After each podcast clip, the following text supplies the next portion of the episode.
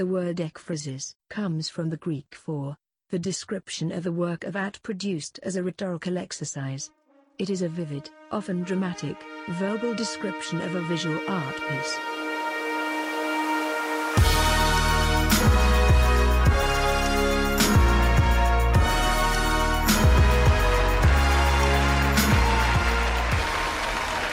Hello, everyone. This is Darwin Mesadu. Welcome to Season 2, Episode 8 of The Ekphrastic, a podcast where we paint pictures with words. Today's subject Calida Rawles, author, illustrator, fine art artist, and graphic designer. She's earned widespread recognition for her exacting ethereal depictions of water, and after spending over two decades selling work directly out of her studio, she has broken into the international art scene. We'll get to know her a bit a little bit in a second, but first, let's get into some art news. All right, so first up, we have oh, hey, the um the artists Jordan Casteel and Daniel Lynn Ramos are among the 2021 winners of the MacArthur Genius Awards. So yeah, the Genius Awards were were um, were handed out, and let's just jump right into it here today. The John D. and Catherine T. MacArthur Foundation announced the newest class of 25 fellows to be awarded the MacArthur Genius Grant, one of America's most coveted accolades, which comes with an unrestricted gift of 625K. Among the 2021 winners are painter Jordan Casteel, who at the age of 32 is the youngest fellow on, on the list. Uh, there's a sculptor and painter Daniel Lind-Ramos. Uh, he's an art and art historian and cur- and uh, I'm sorry, another person was the art historian and curator Nicole Fleetwood, and filmmaker and media artist uh, Alex Rivera. Outside the art, uh, the visual arts, digital media scholars Safiya Noble, cinema uh, studies scholar and curator Jacqueline Stewart, who is the chief artist and programming officer of the New Academy Museum of Motion Pictures and author of the 2020 book How to Be an Anti-Racist. Ibram X. Ken, uh, Kendi uh, were also named winners. So as we emerge from the, this is a quote here, as we emerge from the shadows of the past two years, this class of 25 fellows helps us reimagine what's possible, Cecilia Conrad, managing director of the MacArthur Fellows, said in a statement. They demonstrate that creativity has no boundaries. It helps in all fields of uh, endeavor among the relatively young and more seasoned in Iowa and Puerto Rico. Hundreds of anonymous individuals are tasked with nominating the fellows, and that list is whittled down to around 30 names by a smaller committee. The program does not accept applications or public nominations. So, congratulations to those folks. Looking forward to future work from them and um, seeing how they put that money to good use. All right, going to take a hard left here. Reading now from ArtNet News. Uh, the National Gallery's prized Peter Paul Rubens painting is actually a fake. New artificial intelligence testing has found. Wow, we have uh, some AI tech that's um, that's debunking uh, some some of these uh, f- deep fakes out here. A series of tests using artificial intelligence have found that the Peter Paul Rubens masterpiece, Samson and Delilah, and, and I'm looking at the picture here, it's uh, an impressive. Um, impressive, impressive piece uh, shows Samson lying in the lap of Delilah while her co-conspirators, um, you know, cutting his hair off as he as he sleeps. Uh, after comparing the work against 148 uncontested Rubens paintings, the algorithm came to the astonishing conclusion that there was a 91% chance that um, that this was uh, inauthentic. The AI was powered by a con- convolutional neural network that uh, analyzed brushstrokes, patterns, and other aspects of Rubens' known works and compared them to the National Gallery painting, the authorship of which has long been the subject of controversy. I was so shook, Carina Popovici, a scientist who confounded the Swiss firm Art Recognition, which conducted the study, told The Guardian. We repeated the experiments to be really sure that we were not making a mistake, and the result was always the same. Every patch, every single square, came out as a fake with more than 90% probability. The result lends credence to the scholars who have dubbed, who have, uh, who have doubted the work's authenticity uh, since the institution acquired it for 2.5 million euro in 1980. At the time, it was the third most expensive work of art ever sold, according to the New York Times. Oh my god, and it's a fake. It's a goddamn fake. But the painting crops Samson's toes, which appear in full in two 17th century copies a Jacob uh, Matham engraving and a Franz Fricke and younger painting that shows the work on display in the home of its original owner. Detractors claim the truncated composition of the National Gallery picture proves the work to be a copy of a lost original. Concerns about the work made headlines back in 2005 when the National Gallery staged a blockbuster survey of the artist's work, Rubens, a master in the making. The show omitted both contemporary copies of the painting. Yep, because y'all knew something was up. When I first saw the National Gallery Samson and Delilah in 1987, immediately I thought it could not have been painted by Rubens, and I suppose that it was a copy, a 20th century copy. Artist and independent scholar uh, Euphrosyne Doxiadis. Whoa, this is a contemporary art scholar. This person sounds like somebody that was back around uh, the time of Socrates. So what kind of name is Euph- Euphrosyne Doxiadis? Okay, maybe it's Greek. Uh, told Spiegel International at the time.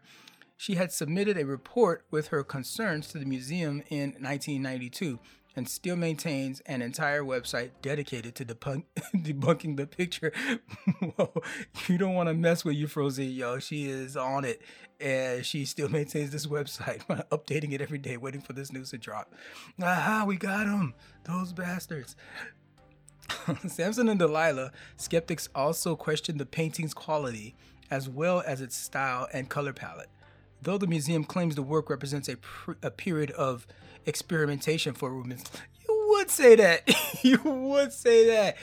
All the excuses, just bro, it's a fake. You, you've you've had your own suspicions since the freaking um 2005, and and now you're trying to have all kinds of reasons to act. Oh, it was experimental period of Rubens.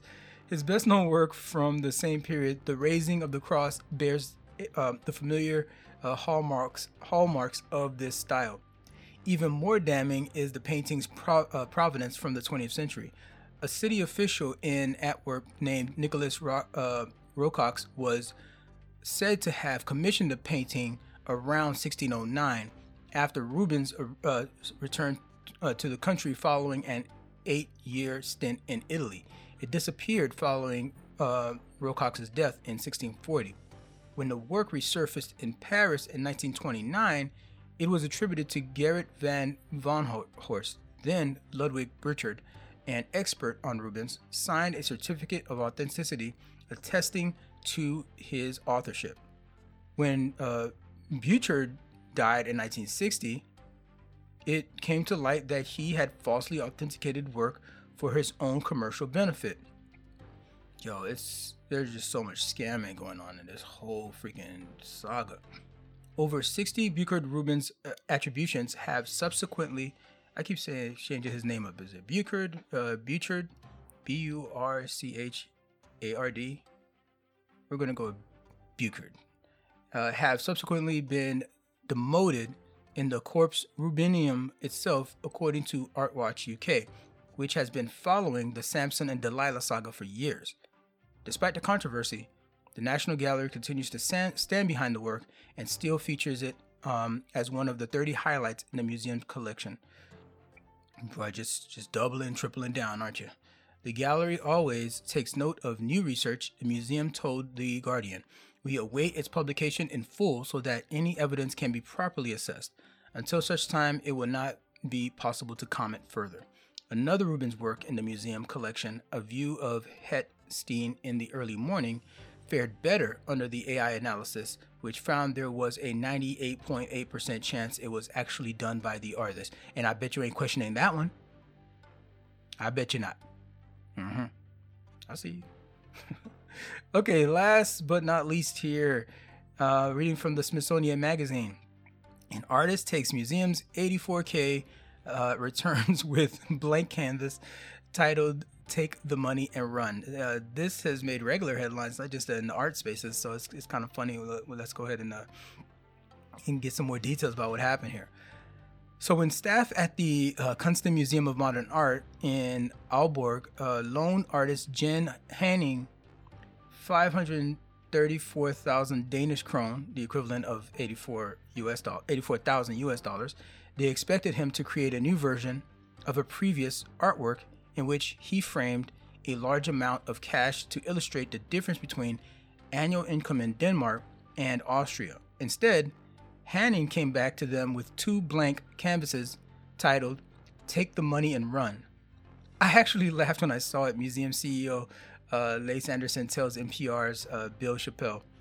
According to Euronews, Tom Bateman, a museum spokesperson, says the institution has a written agreement with Haaning that the money must be returned when the exhibition ends on January 16, 2022. But the artist tells Danish radio um, that he has no plans to repay the cash. The work is that I have taken their money. He says it's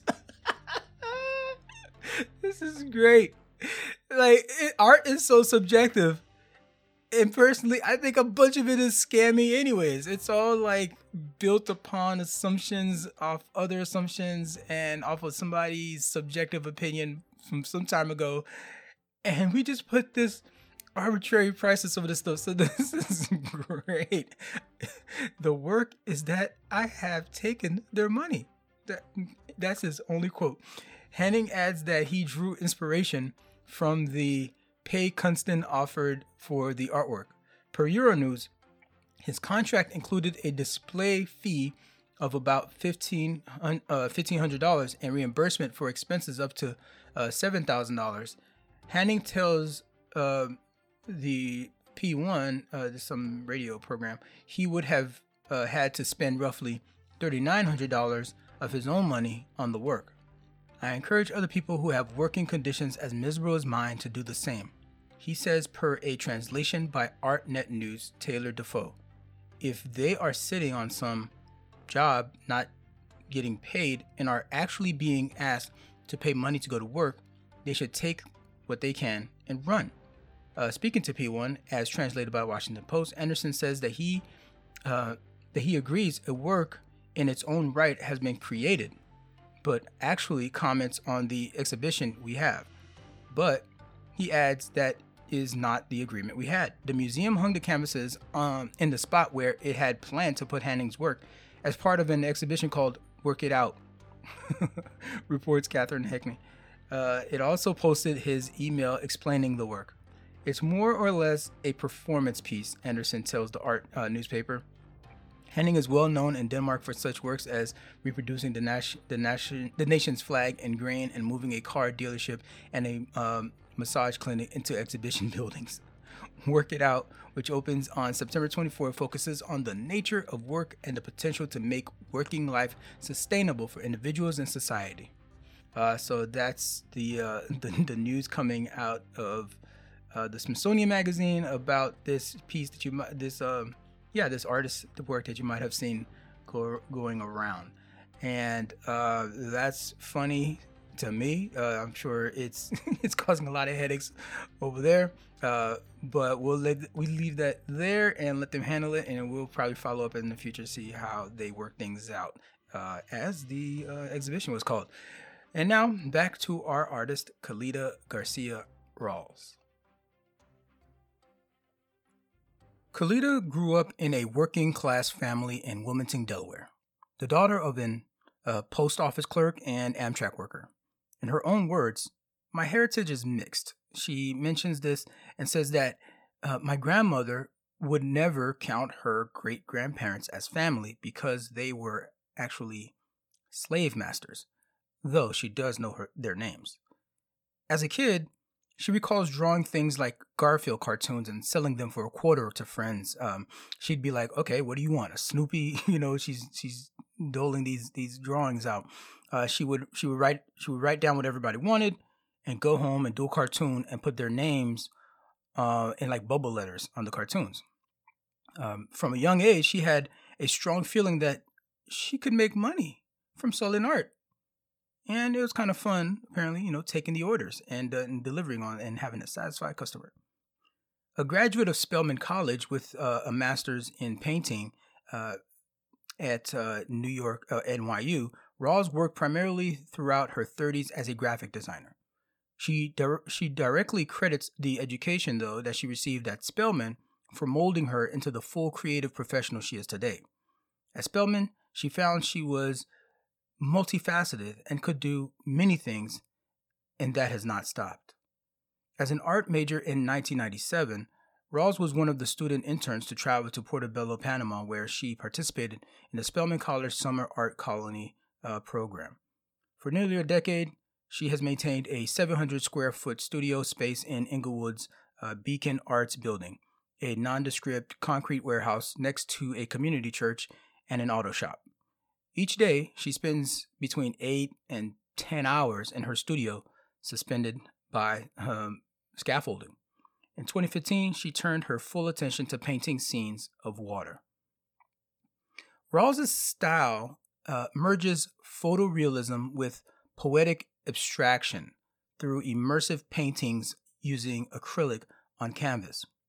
She blends techniques from portraiture and landscape painting, photorealism, and conceptual art, generating a visual language that is wholly her own. Her work is perhaps best known for her intricate, large format paintings, and which are built around images based on her own photographs. So she she actually takes pictures. She does these photographs, and she you know especially when you look at some of her work, there, there, it's it's objects in motion. So she captures sometimes up to 400 photographs and has to pick the best one that she thinks will be able to translate in into a, in a, in a painting. And so in these photographs, uh, black bodies submerged in rippling water, submerged in these glistening waters. Her her subjects are swarmed by a flurry of bubbles, ripples, and refracted light. Calida Rawles's love for this element was born about five years ago when, during her third pregnancy, she learned to swim. What began as an exercise to keep fit turned out to be essentially not only for the body, but also for the mind and soul. Floating gently on the water gave her a sense of lightness and freedom. It was a way to momentarily move away from responsibility from everyday life and simply let herself be rocked by the movements of the waves. These sensations led the artist to want to represent that state of well being and carefreeness, um, that water that made her feel free, trying to convey the same emotions to her audience through uh, art. For Rawles, water is a spiritually healing element for all people, yet she recognizes its historical connotations to racial uh, exclusion and cultural fears. Floating on ripples of cerulean and washes of deep, cavernous blue, her portraits envision black men and women, often draped in ivory gowns, floating in masses of untamed water from edge to edge of her, camp- of her canvas she uses the complicated duality of water as a platform to address identity politics while reimagining her subjects beyond cultural tropes. At times, her work alludes to current events, even making topographical maps of cities where acts of racially targeted violence have occurred. In other moments, her work are are purely celebratory of the resilience, strength, and beauty of African American culture. Aesthetically, the pieces reverberate with a kind of spiritual calm, but they are also loaded with political meaning. Made in conscious references, uh, Rawles says to the enslaved Africans who leapt from American bound for, for America bound ships during the Middle Passage in fatal acts of resistance and the Jim Crow era laws that restricted access to black people to beaches and pools in the US this totally reminds me of Killmonger's final declaration in Marvel's um, Black Panther. Just bury me in the ocean with my ancestors who jumped from ships because they knew death was better than bondage. Today's ekphrastic poem is inspired actually by the cover art recently commissioned for Ta-Nehisi Coates' debut novel, The Water Dancer. As a reminder, here's how this works. Remember, this is going to be a description of a visual art piece. As I'm speaking, I want you to visit the ekphrastic page on my website, darwindarker.com. Check the show notes for a link. There, you will find a catalog of all the artwork we discuss. To accompany today's reading, I want you to pull up the image of Calida Rawles's 2018 piece, The Water Dancer. I'll give you a second to search for it in your browser.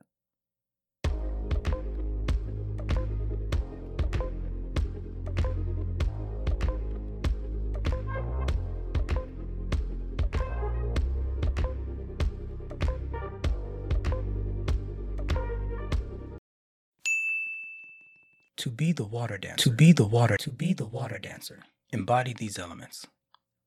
She could not be a bystander, not to what she was witnessing.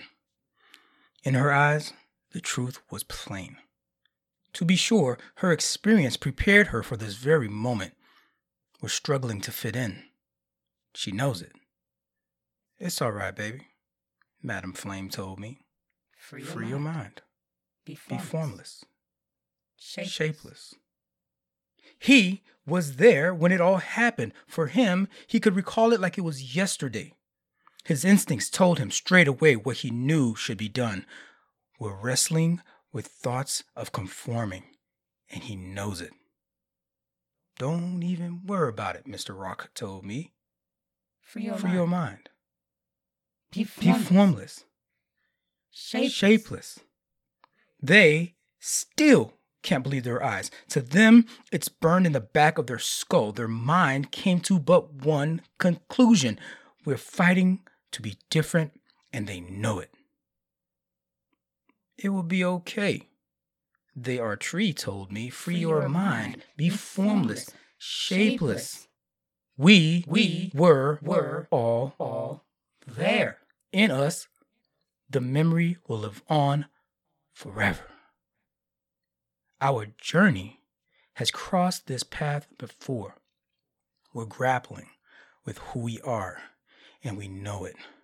We can fix this. Legion of Clouds told me, Free your, free your mind. mind, Be be formless. formless, Shapeless. Shapeless. shapeless, shapeless, like, water. The water dancer embodies these elements.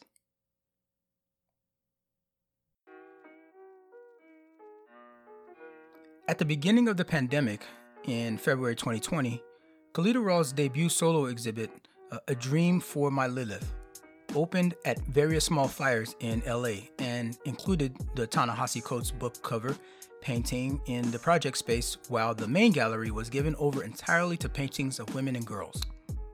The first solo exhibition sold out before its opening night. Now, the artist has new representation at the global gallery Lehmann Maupin, which uh, with, which has locations in New York, Hong Kong, Seoul, uh, and London, and whose roster also counts Nari Ward, Cecilia Vicuna, and uh, Catherine Opie. Her work has been has been featured in numerous group exhibitions, uh, actually, including Art Finds a Way in, uh, Nor- North Museum of Art in West Palm Beach, Florida. View from Here, uh, also in LA County uh, Museum of Art, and Living Off Experience, Rush Arts Gallery in New York.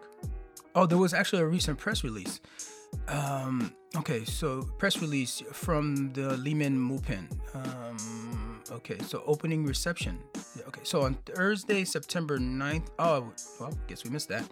On Thursday, September 9th, 2021, uh, they presented on the other side of everything. Artist Calida Rawles' first solo exhibition in New York and her first with the gallery since joining Lehmann Maupin in February 2021.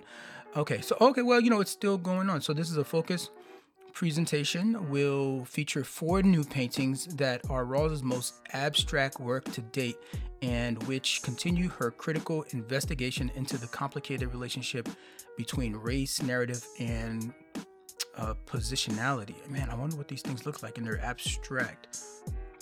It's uh, well, yeah. So that's a little bit uh, uh, different. That's way different from the current stuff that uh, she's she's been um, notably um, receiving accolades for.